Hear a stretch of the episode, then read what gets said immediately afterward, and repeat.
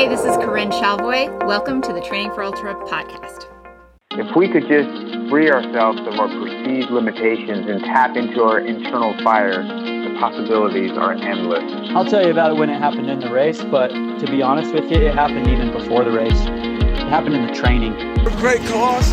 Oh, thanks. I respect that, man. So keep doing what you doing, man. Keep inspiring. For all you kids out there, stay safe and stay strong.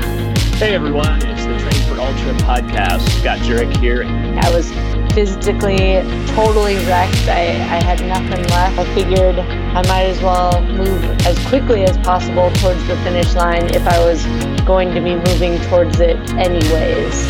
How do you even do that? Decided if I could, you know, finish a 50 miler, I could probably run across the country. 100 miles is not that far. Welcome to episode 172 of the Training for Ultra podcast. My name's Rob. I also go by Training for Ultra, and we have a great episode. We're talking to Corinne Shalvoy today. If you haven't already checked it out, check out the YouTube version, the first half of this. We have a in-studio interview session. So I put that out. Check out youtube.com slash training for ultra. And then, um, you know, you'll get to hear the rest of that episode right here on the podcast. Really appreciate everyone subscribing on YouTube. Big shout out to Exoskin. If you haven't tried them out, feel free to check out the show notes for the best discount code available. I believe it's 15% off. Same for Hammer Nutrition. Really appreciate those annual title sponsors, and we'll have a new one coming up here shortly. Enjoy this episode. All right, I'm excited to have Corinne Shalvoy on for an episode. She's been my athlete model for Exoskin. She's done an awesome job. She's done so much work behind the scenes. And honestly, it's like the little times where you're just driving out to a place to set up for a shot where you learn a lot about someone. And I'm like, Corinne, why didn't we record half of our conversations? Because you're a fascinating person. You're an awesome athlete and you've created a lot of really cool stuff. So thanks for joining me on the podcast. Thank you. You want to shout out your your sponsors? Oh, geez, sure. Let's do it. Sure. Well, I'm an ambassador for Exoskin. Love their products. Love their uh, toe socks in particular, but I wear a lot of their gear in races and in training. Um, swear by the toe socks, so I won't run a long race without wearing those from now on. So, highly recommend them. Um, I am working with uh, Salomon as an ambassador as well, and have been wearing Salomon shoes and gear for many years before this, but have been really excited to get to partner with them and learn more about the brand specifically. Um, and also a Squirrel's Nut Butter athlete. Nice. You don't want to chafe.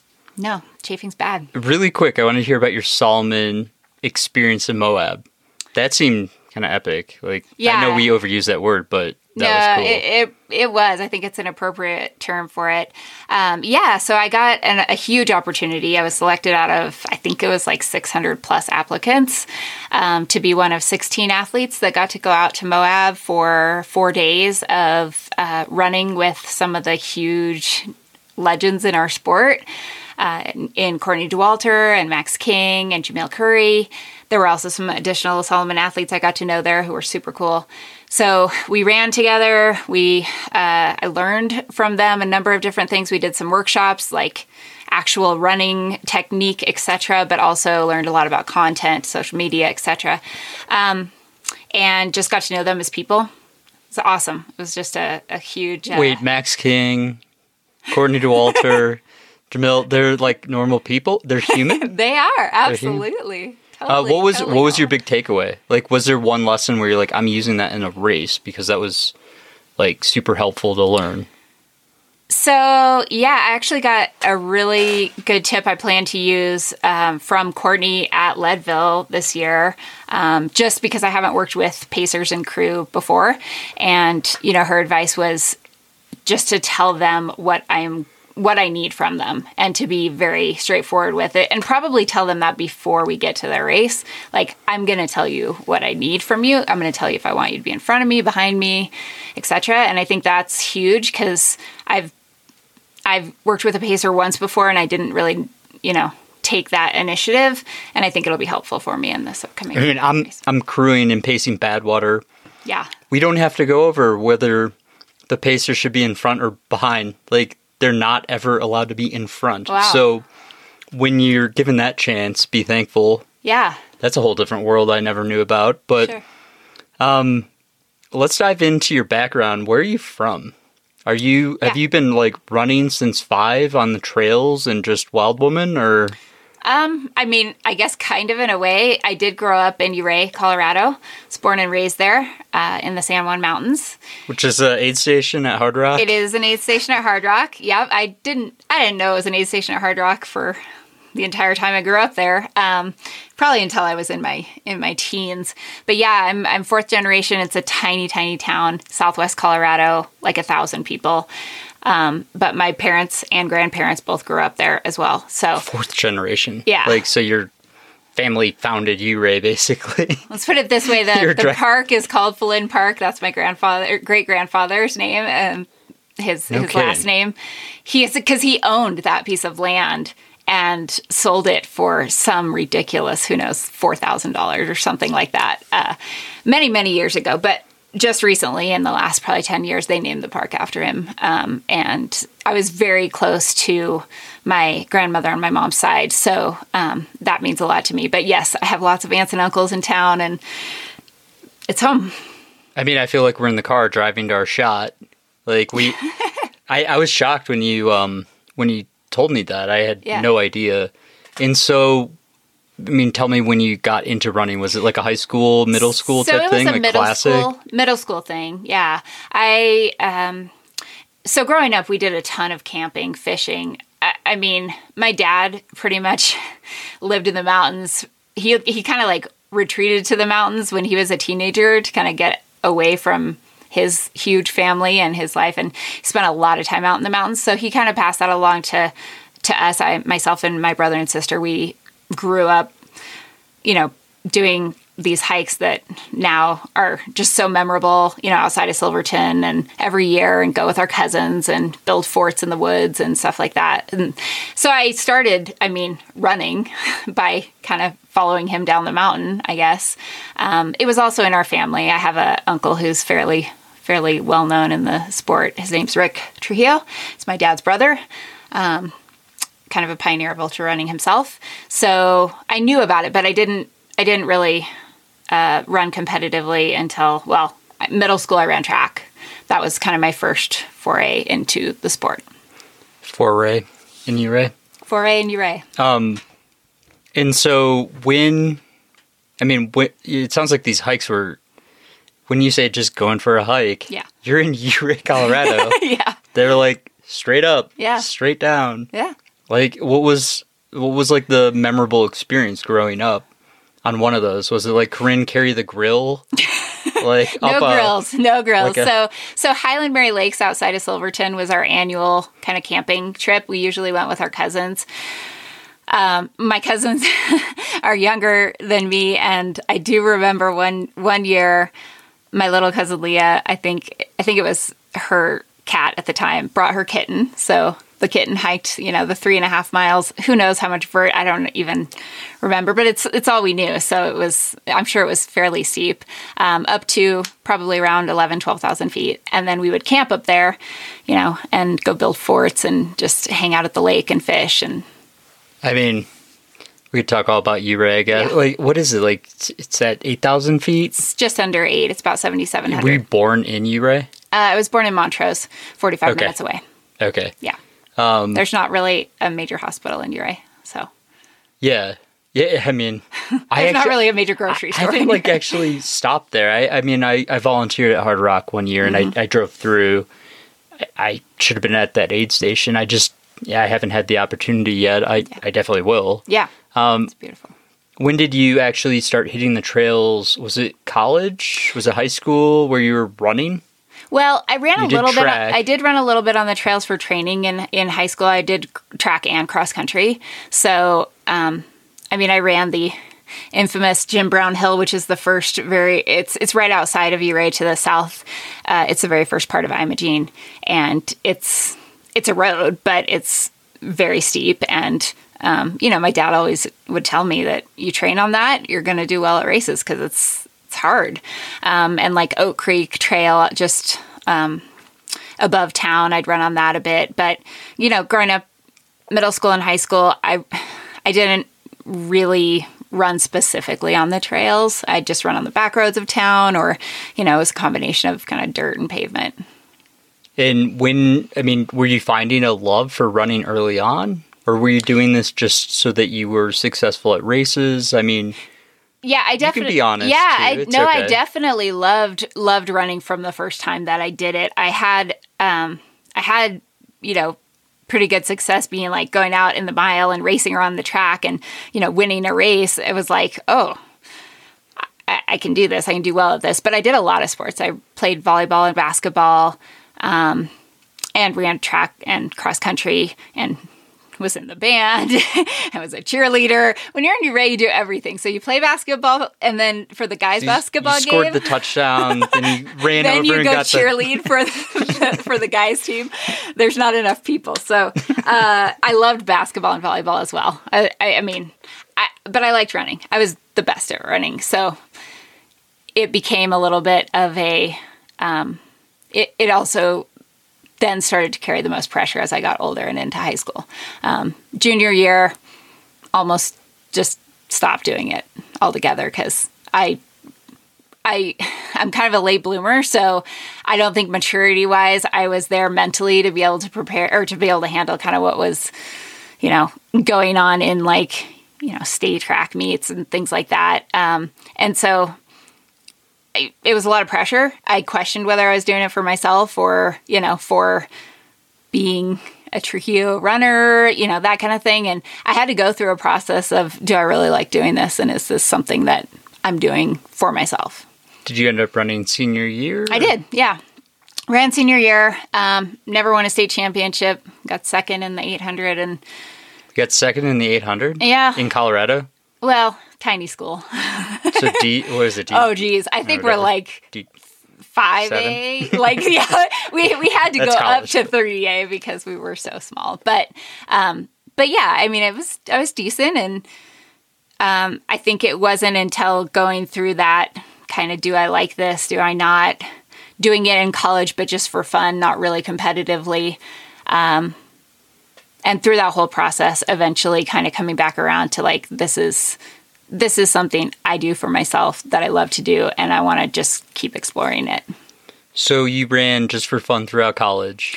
Yeah, I ran for DU, but um, Okay. it was a very, very small team. I was not competitive at all.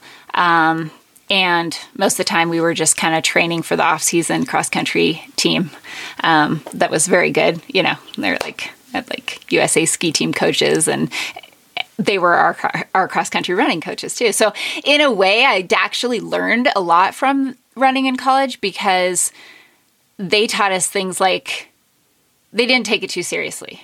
So they taught us things like, okay, just go out and run for an hour today. That's all you need to do. Don't worry about the pace.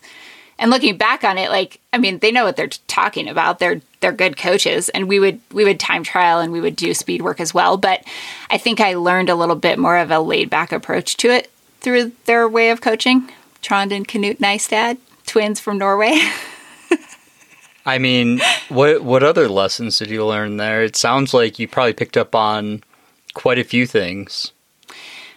Looking at yeah, yeah. your races these days. Yeah, I mean, on the weekends, go out, you know, run for two or three hours in the mountains. It's something that I do to this day, you know, like, um, I think, That's how I train, by the way.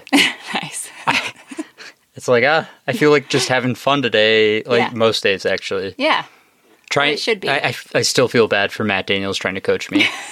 I just like the first seven runs I went on, I botched every workout. Like it was a disaster. I figure But there's there's a lot to be said. Just like consistency, right? oh, yeah. Huge. Having fun, Absolutely. wanting to go out. Yep. For sure, for sure. I almost went to Adams and Western and ran for them. Um, we were, I was looking at those schools, and coming from Ouray, uh, I wanted to go to a big school, quote unquote, big school in the big city of Denver. Uh, and I think, I think it's a, it was a blessing in disguise. You know, definitely feel like I could have burned out. I think my dad interviewed or spoke with some of those coaches. They talked about people running through stress fractures and just it wouldn't have been a good environment. 100 So- mile weeks at race base. Probably. Probably. I don't know. Hopefully a lot of that's changed, but yeah, definitely glad that I kind of So you graduate. Do you do you move into Colorado initially, and that's what like kindles trails? Like, did you move to California? I'm trying to remember So- us talking about that. so uh, once I graduated from college, um, met my now husband. We were together for a couple months and decided to move to Atlanta for his job. Okay. And so we lived in Atlanta 2005 to 2007. And I was running just kind of casually out there um, and then got him into running. And, uh, and then we came back to Colorado. We did move to California in 2013 for a year to the Bay Area um, and then back to Colorado. So I've, I've, We'll have Graham on. yeah. He's an exoskin underwear model, so bar yours bar's high here, and yeah, yeah. How's it feel to be married to an underwear model? Um, no, feels amazing. I mean, it's like bucket list stuff here. Dreams come true. Um, and so, were you converting your background into events initially, or like tell me when you signed up for your first organized race, like So- actual like marathon, half marathon? Yeah, after school, um, I. this is a funny story. So, Graham, Graham and I were in Atlanta together, and um, he proposed, and we were going to get married the following year. And um, he had been a smoker at that time, and most people never would have ever imagined that about him. And he's probably going to hate me for saying it, but he'd been smoking for 10 years, like No kidding. pretty solid, you know, three quarters of a pack a day kind of thing. And I said, "Hey, I don't like your smoking, and I don't, I'm not. I love you, but I don't want to marry you unless you quit smoking." I kind of gave him a, one year I gave him a little bit of an ultimatum, and he said, "Hey." I have to do something else then. And I said, okay, well, then we are training for a marathon and he had never uh, he had never run more than six miles at a time. So we started with the six miles, and every weekend built it up. a I love longer 10k longer. distance. I, I swear, it's like base level. Like if you can do a 10k Yeah, regularly, Yeah. you can get ready for 200 miles if you want. sure, sure. He's uh. Did you guys sign up for Atlanta? so we signed up for the Atlanta Marathon. Oh, you put them through the ringer. Well, I didn't. I didn't know what I was getting into either because I uh, I'd never run a marathon, and you know it's Atlanta. It's flat, right? Not the case. it's a sea level almost. it's a it's a very hilly marathon. So, but it was super fun. We trained for that together, and we ran it uh, right before we got married in 2007. So, that's- did he quit smoking to train for this marathon? yeah, kind of as part of it. Good for you and him. That's awesome. Yeah, I would never have guessed Graham smoked ever. most people don't. it's his wild side. it's a bad boy side. It's This- the underwear model. This is side. like how we hook and tease for like having Graham on Yeah, for an episode. Exactly. Um, exactly. And so how how did the marathon go? So the marathon went well. It was the hardest thing I'd ever done at the time. I felt like my legs were going to fall off, you know, 18, 19 miles in, the infamous 20 mile wall. Um, just joint pain like I'd never had before. Kind of, I mean, pounding on the roads is its own beast. So it went well. I think we ran a whopping like four hours, 20 minutes, and uh, we were it- happy with that. You ran together the we entire did. time? We ran together the whole time. Oh my gosh. Yeah. Yeah. What good. what a romantic story. um, we suffered together. and and so were you signing up like quickly afterwards or was it like recovering, wedding planning? So yeah, Like, I want to hear when you got into trails. real running. Real running. I'm just kidding. You're so bad. Um, yeah, so we finished that. It was kind of like kind of a one and done. I mean, we just focused on getting married after that. We moved back to Colorado. And um, Graham said, I I like this running stuff, but I would like it more if it was in the mountains. And he is a skier. He has always loved the mountains, you know, kind of a climber or mountaineer, not not rock climbing, but like mountaineering. And so he decided that he was going to sign up for the Imogene uh, race in Ouray. And I said, I will never run Imogene. Really? yeah. Um, Was he like just like he was just kind of all in. He was like, I'm. Like wanna- we're gonna be in town? Like I might this. as well Let's do go- this. You can visit your family. Yeah. And yeah, he Cool. just wanted to do it. He just got really interested in the race itself and was wanted to train for it. And um, and then two years after he did it, I did it because you had to beat his time. no, I actually don't think I've beat his time, but I've run it three times since. So yeah, it uh, it carried a little bit of uh, family pressure. My uncle Rick founded the race. I'm pretty sure he had the record on it for many years. Like at that, I guess now I was a Shalvoy, so I could just pretend I wasn't a Trujillo. But um, but yeah, I had to wrap my head around it a little bit before actually deciding to run it, and also thought it was super difficult. I mean, it is. It's a very it's a very hard race, and coming from running flat most of the time, it was not something that intuitively I was like, oh, that sounds fun. What go I mean for a listeners, like, what is she talking about? yeah. So, oh, you want what's what's yeah, the just Imogene? 101. Yeah. Imogene 101. Yeah. So the Imogene Pass Run is a race from the town of Ouray to the town of Telluride. Goes over Imogene Pass, which is a four wheel drive uh, road, and uh, you start in Ouray about 7,700 feet. You climb up; it's 10 miles up and seven miles down, and you get up to 13. I should know, but 13.2 or something like that at the top of the pass. And then it's pretty much straight down into town, seven miles steep downhill um, into the town of Telluride. Sounds very similar to Pikes Peak in terms of like probably course profile, right? Yes, with m- which with much fewer switchbacks. Yeah. Yeah. Okay. And it's 17 miles total, so it's it's A little short, a but- little shorter, but yes, very uh, higher. Yeah, pretty high altitude, and just uh, a lot of relentless climbing and then descending. And did that actually get you excited about more trail running, or was it the training process where you're like, oh, maybe I throw in a 25 mile race here to get ready for that 17 mile? yeah, no, I don't really. I don't think I ran super long in preparation for that. I mean, it's before I worked with a coach. We just would go up and try to get high altitude stuff. Would run um, some of around some of the 14ers, and I did enjoy the the training for it. Um, but I I still don't love climbing. It's something I continue to work on figuring out how to do it well. Um, but I love descending. We'll, so we'll redact that so no one from Ouray hears that comment. that I don't love climbing. That's okay. You might get stopped and not allowed back into I'm being by like the local sheriff. Yeah. That's all right. You probably know. I know. It's probably a relative. I, I totally know. I could get my way out of that. Um, And like, when did you find yourself on UltraSignup? When did you go a little bit bigger beyond your your local comfort zone? So I think that around Imogene when I was first when I was first running it is around the time we started like somebody told us about this app called Strava. And we're like, oh, that's cool. Let's sign up for that. And then Dangerous. it just snowballed from there. Um, you know, I then I was really having a lot of fun at these trail races that were shorter distance, you know, between 10k and half marathon or maybe like 25k that kind of thing and um and yeah I, I just was enjoying it and kind of kept doing it i you know i had a couple of kids in between Yeah, tell me about that. now I mean, I mean, seriously, I think your running's probably improved vastly over those years. Um, tell me about that because I mean, it's it's in my book. We, my wife and I, had a ton of trouble having our second child. Mm-hmm.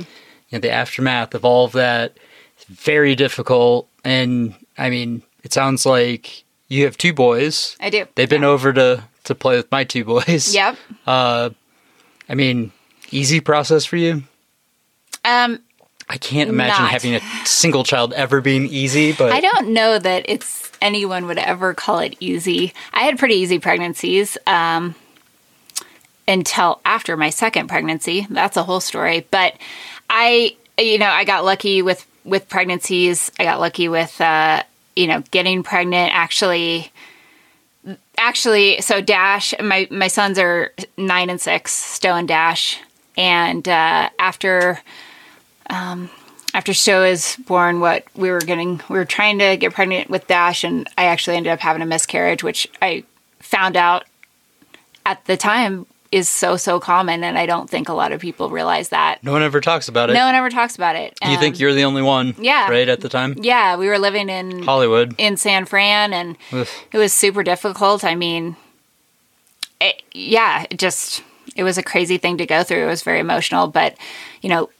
after that, we did get pregnant with my second son, and uh, everything was fine. Had him, uh, he was fine, and then uh, about three or four hours later, I found myself in the emergency room uh, with uh, my placenta had not fully delivered, so I was having uh, major bleeding, and uh, ended up having to Deadly, right? yeah, it's it's the way that women would die in childbirth 50 years ago. I mean, yeah, it was not something that I was at all prepared for. It was very traumatizing for the whole family. I mean, uh, very difficult time for Graham, and you know, so I'm I'm lucky to be alive and uh, Yeah. blessed that I have two healthy boys. Did did that experience change your perspective on life for yourself, but then change perspective even going down to the level of running yeah, and like your pain thresholds and that sort of stuff. Like when you're running and something hurts and you're like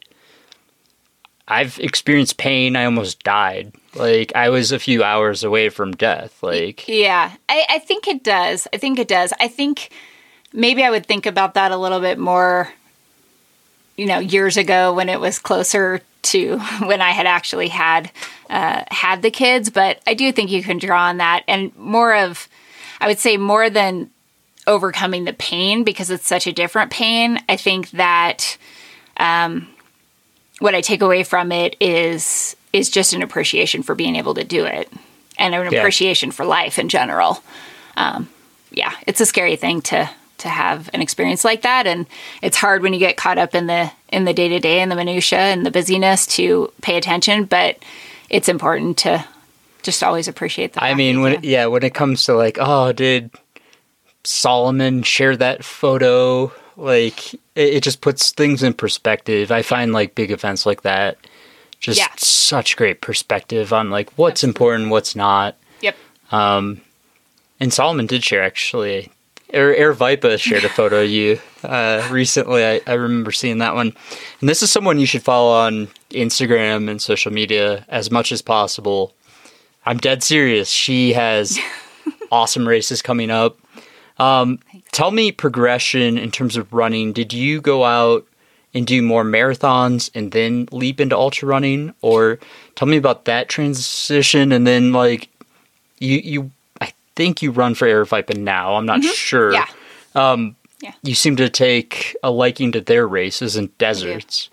Tell me more about that too. Sure. So, okay. So, to answer the first question, uh, it was kind of like Imogene doing some of these mountain races for a few years um, while, you know, racing and running a little bit in between kind of uh, raising kids and having young kids. But I didn't really, it wasn't a huge focus, uh, but I still enjoyed it. And it became a way for, you know, both Graham and I to get out and have breaks from the kids. I mean, it's, you know, it, that's what something that's so cool about running is that it can just be so many things and serve so many purposes at different times in your life. And so for that period of time, I think it was just, you know, it was stress relief, it was staying in shape, it was having a little bit of fun with racing. Um, and then as the boys got older, you know, uh, Graham actually is the one that initiated. He said, I, I read this article about this guy, and I think I might reach out to him about some coaching. And uh, and he He's go- not the only one to ever do that. and he goes, you know, if I'm going to try this, I'm I'm going to see how good I can get at it. And I just I really appreciated his just he's very intentional that way. I'm going to do this. I'm going to give it my all. I'm going to figure out the resources I need to do it. And that's not something that I would have naturally kind of been eh, drawn to.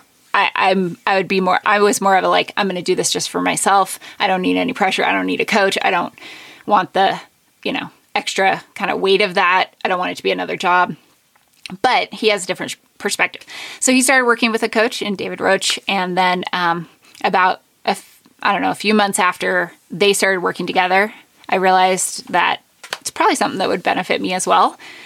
And I loved their approach, and it was doable with my lifestyle. Um, and so I have been working with Megan for four plus years. Um, and that I would say that that was kind of the start of just. I'd had some really good races right before I started uh, working with her, but in doing that and building the consistency and the volume, I started to get a little bit more confident with thinking about running longer races and just exploring what that would be all about. I mean, is there one or two races that stick out in your mind like early on? I'm trying to I'm trying to picture when you threw down a pretty good Leadville marathon. Yeah, that that was not that long ago. That was that was pretty good races here. That was only a few years ago, but I would say early on when I was kind of really focusing on running, I ran the hot chocolate 15k in Denver. It's a road race, but just for the medal. Uh, because it looks like a chocolate bar, and I love candy, so yes, partly that. Um, but I actually won that race and I nice. won a few hundred bucks and I surprised myself and I was like, "Hey, this is I you know, I Graham and Stowe missed the finish. It was like I was like I was running down Broadway in first place. all all the glory. Nope. They were just off getting hot chocolate. I mean, they were in line for free hot chocolate. yeah while mom was winning the race. Yeah, but uh, it, it, was a really fun race, and it was it was uh, I think it was one of the things where I was like, "Whoa, I feel like I could do well at this. So let's keep trying. Let's keep doing it." So mom just ran. What was it? The hot chocolate. the hot chocolate. Fifteen k yeah. and won it. Yeah.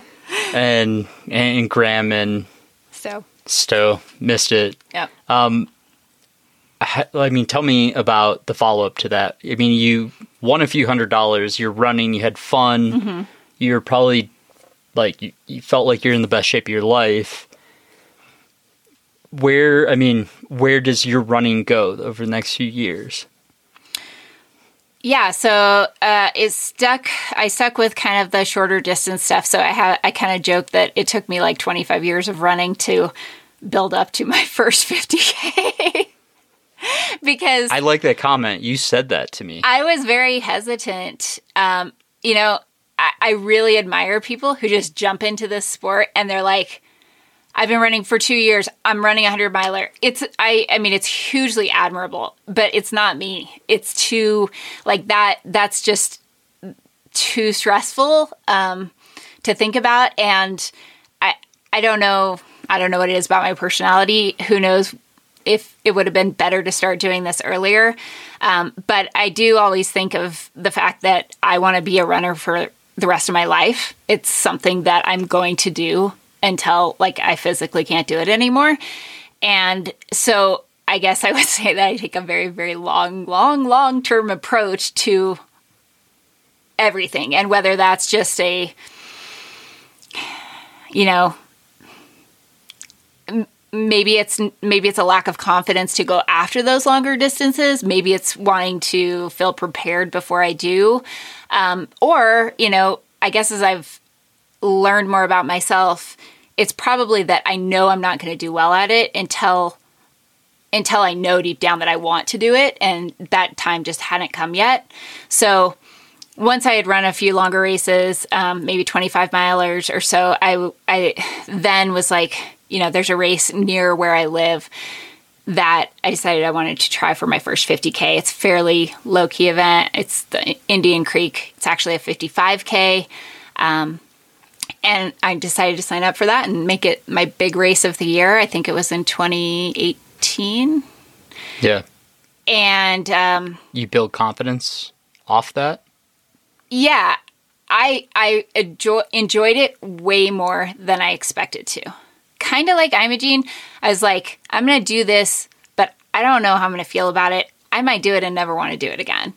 And I just really, I think I was excited about, you know, how how well I could do, but but I was also excited about like how I felt in in the race, and it it demystified. It's 50k, it's 55k, and it was just like That extra 10k scares so many people. It's Yeah. like, but but in all honesty, like a marathon, a road marathon, the vert is so different than a trail marathon. In most cases, it's like it's night and day. But a road marathon scares me too. That's a different. You have to have a different. That Uh, scares me a heck of a lot more than a 50k. yeah, I can power hike Yeah. uh, anytime I want in a 50k. yeah. Um, I'll end up power hiking at mile 17 of a road marathon. No, Um, you won't. No, you won't. So I I was fortunate enough. You came up to me in the gym actually um, during I think it was Black Canyon 100K. Yeah. And I think I had met you at Megan and David's book signing. Uh, they they came to Lone Tree Runners Roost. Awesome event, Mm-hmm. and I absolutely love those two for touring basically around Denver and Yeah. um, building awareness there. But it was cool. Like I had not heard of you, and then, um, I mean, we had briefly met, and I got to experience like kind of pre-race nervousness, right? In the gym at Black Canyon 100. yeah, Yeah. Everyone's like ah, like Yeah. nervously talking to each other. Um, totally. And then that actually, your podcast with I think Todd, Mm-hmm.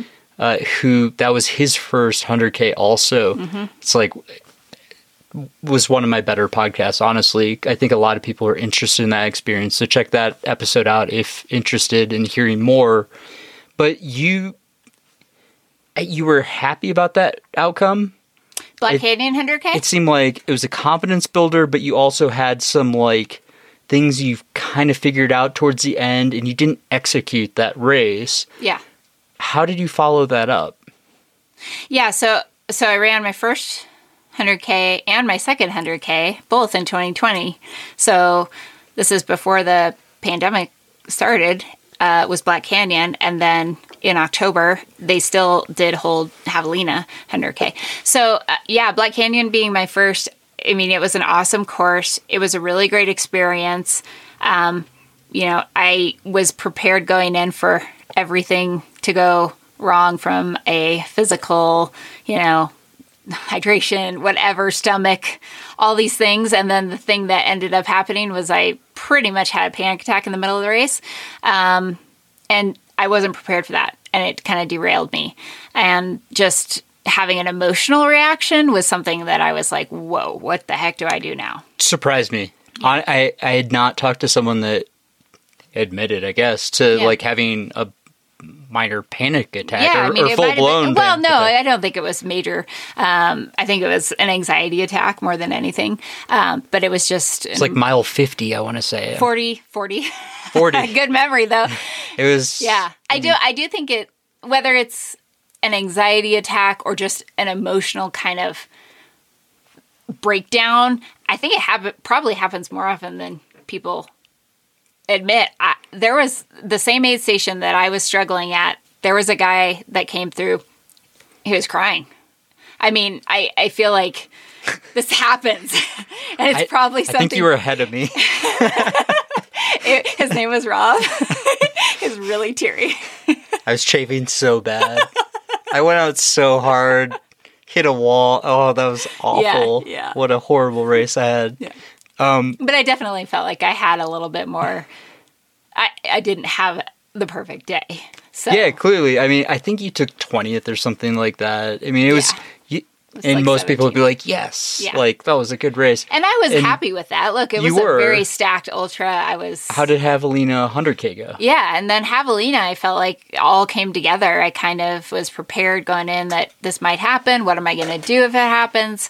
And um, I ran. Uh, I feel like I ran a really, really solid race there. Um, I ended up taking second. I think uh, Lisa Roberts, the triathlete convert who's come into the sport with a bang, is she flew past me on the third loop, and I thought she was running the hundred miler, so I wasn't really worried about it. You're just chilling. But like, there's oh, no way I could have kept up with her anyway. So yeah, but taking second at that race was, and the, with the time I ran, I felt I just felt so much better about it. I felt like I had learned, and then you know put that into practice. That's, I mean, that's amazing follow up. Yeah, it was good. It was I've I've seen that trophy in your guys' dining it's a room. great trophy. It's like the best trophy. I, I need to share that with Yeah. this episode. Your guys' dining room trophy case. And Graham Graham did well, right? He was also second, second male. That's that's pretty crazy. Yeah. And he- and the guy that passed him, he was like, "Oh, he's running the hundred miler." no, just like a I- couples thing. I think that I Like- think he, I don't know who won the. I think he might have been at, out ahead from the get go, but I don't know. And and so you've definitely gained confidence, and then all of a sudden COVID hits, Mhm. and so, I mean, that six month chunk. I mean, when when's like the last race you've done? I, I want to hear. Sure. Yeah, I actually raced not that long ago. I raced the Collegiate Peaks um, 25 miler. It was May 1st. There's all that exoskin filming training that Yep. really converted Yeah, I think just switching up, going back and forth over rocks, like Over and over and over and over. It's just the technique that everyone should take really try twenty out. seven. like, Yeah. can you smile this time, Corinne? um, how and that race went well. It did. It did. I was super happy with that. I was kind of just going for a time goal, wanted to run like sub four hours, and I think I ran a three thirty five. Um, and really happy. I was. I felt like closed well in that race, and just um, yeah, it was great. It was a great, great day. A And beautiful course too. And so now you have what in store for yourself in 2021 or is it 2022? this is I don't even know. I think. what day of the week is it? So yeah, so um, I am uh, prepping for my first hundred miler. So when I ran the Leadville Marathon two years ago, I got a coin entry to the or got offered a coin you can take it or not uh, for the 100 which is an automatic entry into the the 100 miler and um, I really did not have plans to run a 100 miler that early. Like I said, it's taken me a long time to build up to the 50K, 100K distance. But at the same time, I think I'm also a big believer in that things happen for a reason and decided, why not? Let's try it. I mean, people really try hard to get into this race. It's a beautiful course. Maybe somebody's telling me something. So, um, yeah, so I carried that coin around with me. I still carry it. It's in my purse right now. I carry it with me everywhere I go. Um, but because because I've, I haven't seen one before. Oh, That's you wanna see interesting. Yeah, sure. Why not? because That's funny. postponed. You hear that bag of candy, by the way? Yeah, That's what she carries in her purse. there, definitely Reese's, and oh geez, it might take a while to get to it. I don't know. We might have to come back to it. It's all good. It's like in the bottom of my mom purse. So yeah, It's all good. Um, but yeah, so it's just a it's a gold coin that says hundred on it. So that's the plan for this year is And, to and so, what's the plan on getting prepped for a hundred miler? I mean, and I I don't want you to like go through the Megan Roche training plan for a hundred miler, um, but like, do you have just a general like game plan for yourself so that you're both physically but mentally? It sounds like Yeah. so you don't have a panic attack at some point. And hundred milers are difficult, especially at Leadville yeah ten thousand two hundred just at the start line, and then yeah I mean it's it's a notorious it's a dream race. I'm so thankful to finally be able to run it this year. Mm-hmm. Um, I, I just have to hear more about how you're getting prepared. Yeah, so I would say, you know, high level, um, I will continue to kind of ramp up mileage a little bit more than normal. I'm not that high of a mileage athlete. I mean, I probably average 50 mile weeks most of the time. So I think that'll get a little higher. Um, but then I'll just plan to do a lot more running at high altitude uh, as possible. I have a couple races planned for, I mean, Collegiate Peaks was higher altitude. I'll do training runs and long runs on the weekends at higher altitude and just more mountainous stuff. And I'm Throwing in a fifty miler, or no, I'm running the Silverton Al- Alpine 50k. that's yeah, that's a nice one. Yeah, That's probably steeper than anything you'll see in Leadville. yeah, and then I'm also pacing Graham, my husband, for the last 25 miles of the Ouray 50 at the end of July, which will be a great. Is he training run. paying you back? Is he going to pace you for Leadville? He is. He's pacing me Cool. the last 13 miles of Leadville. My goal is not to get beat too bad by you during that race. uh, I'm, I'm totally kidding. Uh, You're So- gonna do great. no, I think 50 miles is. I mean, that's such a solid distance where you're not exerting yourself to the point of breaking, Mm-hmm. and you're eh, depending on how you do it. And we both know like it's more about time on your feet, depending on train and everything else. But people think you to run a hundred mile, you need to be doing hundred mile weeks. Mm-hmm. Like, what what do you think your peak mileage will be? Like a seventy mile week, maybe, Maybe 70 to 80 tops. depending on the vert. Yeah. Yeah. It won't go higher than that. And I think that that's something I've learned over, you know, 4 years of training consistently is that it it doesn't you it, you can't you can't put that kind of a strain of a of a huge effort that's you know 40 50 miles uh, unless it's a race maybe on your body and then it takes time to recover from that. So if you want to consistently train over time and stay healthy, I, and I, it's just doable. And then it's about trusting that training when you get into the race. And I think it takes time to learn that, and you have to go through some races where you maybe didn't know if you had trained enough, and then realize you did to get to that point of being like, I trust it. Yeah. I mean, do you do any cross training? No. It's okay. I mean, I'm really bad at like- cross training. I'm like I do a little bit of, kind co- of, I do a little bit of core, core? work, Okay. but um, I I met a guy at the Salomon Academy uh, who he started Trail Gangsters in Arizona. It's AZ at the end, uh, and his name's Rory. And he has a video that is spot on. He's also a rapper. He's very talented. Um, you should have him on the show. But he has a video called War, uh, which stands for weak ass runner. And he's like, I'm a weak ass runner. I don't do no core, no arms. I'm a weak ass runner. And that's pretty much me. you're built like you're supposed to run. Come on, Corinne. but I have no upper body strength. I could definitely improve that. We Should have you try to do a pull up on film No. for the YouTube video. No, thank you. Pass. um, So, how is it doing 50 mile weeks as a mom of two? I mean, you have a nine and six year old, which Mm-hmm. I'm going to give you slight leg up versus a six and three year old like me.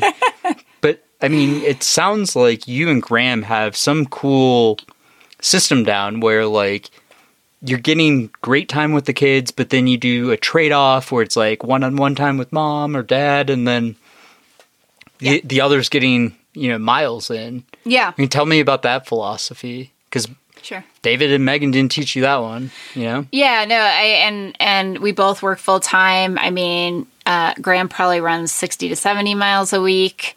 So, big part of it is that we both have flexible enough jobs that we can build our own schedules a bit and find ways to fit in runs, whether it's midday or early morning or something like that. But um, it's just a lot of communication, and it's you know what does your day look like? What does my day look like? Hey, now that we're working from home, we can run together every now and then. When the when the boys were not in school uh, during COVID and they were re- remote learning from home, it was very difficult. Um, I mean, you just take turns, but it's it, it was really hard. So luckily, they're back in school and they're doing a summer program, so we have a little bit of time there. But yeah, on the weekends, it's who wants to take the early shift, and I'll meet you at the trailhead. yeah, you said that before, Yeah. like early shift, late shift. Yeah. So you guys, will you do that Saturday and Sunday? Mm-hmm. Okay, cool, very cool. And then, are there any events the kids have going on, or sports, or things like that that we have to build into the schedule? And, and go figure. So you have to communicate if you're married to someone. okay. Pretty important. I mean, we just saved three marriages for podcast listeners and YouTube viewers. Um, I mean, whiteboard, communicate, whatever you need to do. Google calendars. I heard. I heard. oh yeah, if I if I that. want Yeah. something like if we need to do something, I got to put it on his calendar. um, Tell me about the community that you've created in Castle Rock because it sounds like you created something special that wasn't there. Yeah, I don't give away the awesome trail trails that are down there. Um, I don't want I don't want to get overrun with runners. no, but tell me Yeah. about building that and like how that process has been and and what you've kind of learned through that process. So when we moved back from San Francisco, we we decided to buy in Castle Rock. It was 2014, And when we got there, we were super excited that we had uh, the Ridgeline Trail system real close to where we lived. It's quite a bit of single track trail. You know, it's not crazy steep, but there's a lot of up and down, and there's you can get a lot of miles. So we were really excited about that. So we actually were trying to find is there a running group down here, and we couldn't find one.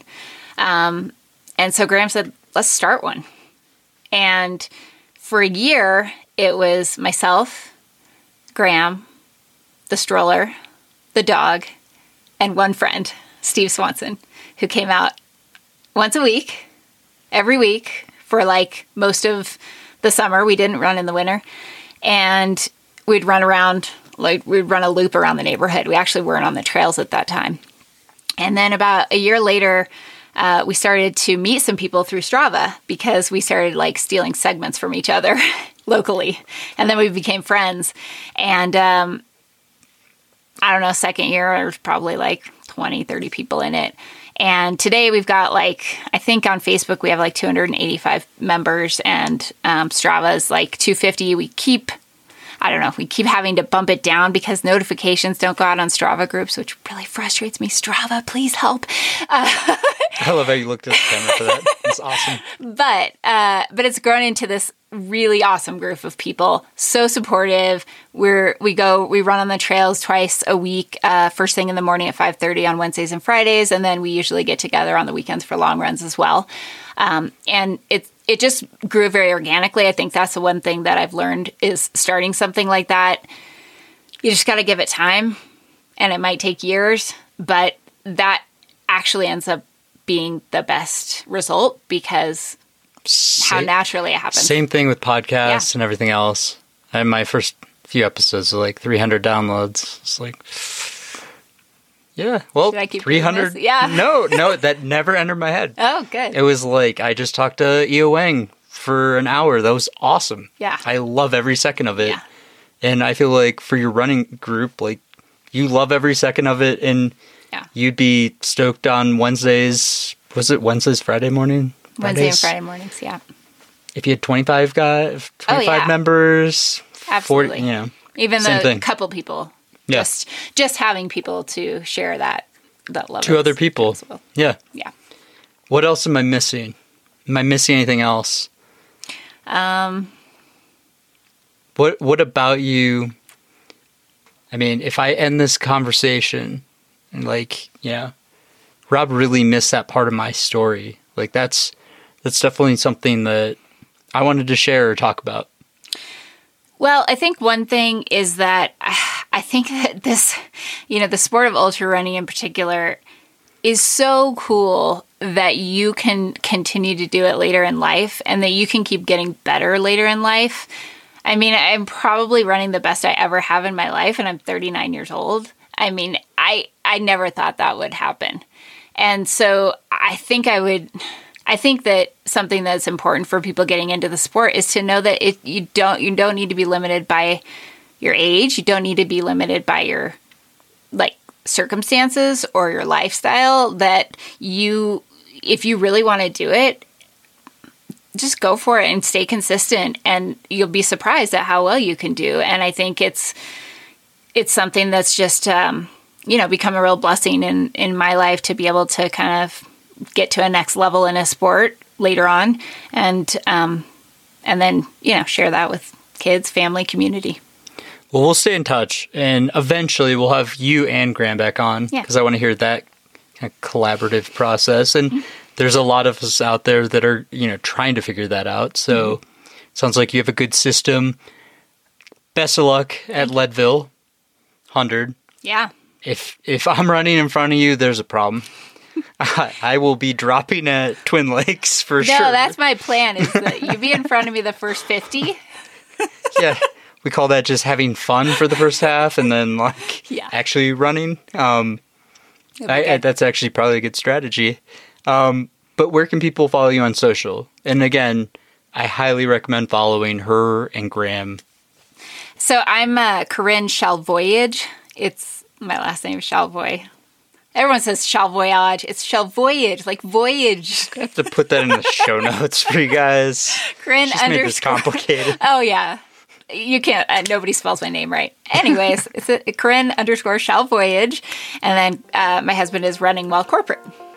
Awesome. Well, thank you for taking so much time, both with the podcast, but then also all your help with Exoskins, uh, you know, ads and, and, video that we've done there. So yeah, thanks so much. awesome. Yeah, thanks so much for taking your time today. Thanks, Rob. And that was episode 172. I hope you enjoyed it. Big thank you to the show sponsors Hammer Nutrition, Exoskin. We'll have a new title sponsor. Big shout out to you, Patreon supporters. We couldn't do this podcast without you guys. Really enjoy the closed Facebook group conversations, and hopefully, you're seeing value in this podcast. And I'm really trying to make this fascinating, fun, educational, putting it all into one for your trail and ultra runs. So, really appreciate you guys. Don't forget to enjoy your training. Have a great week.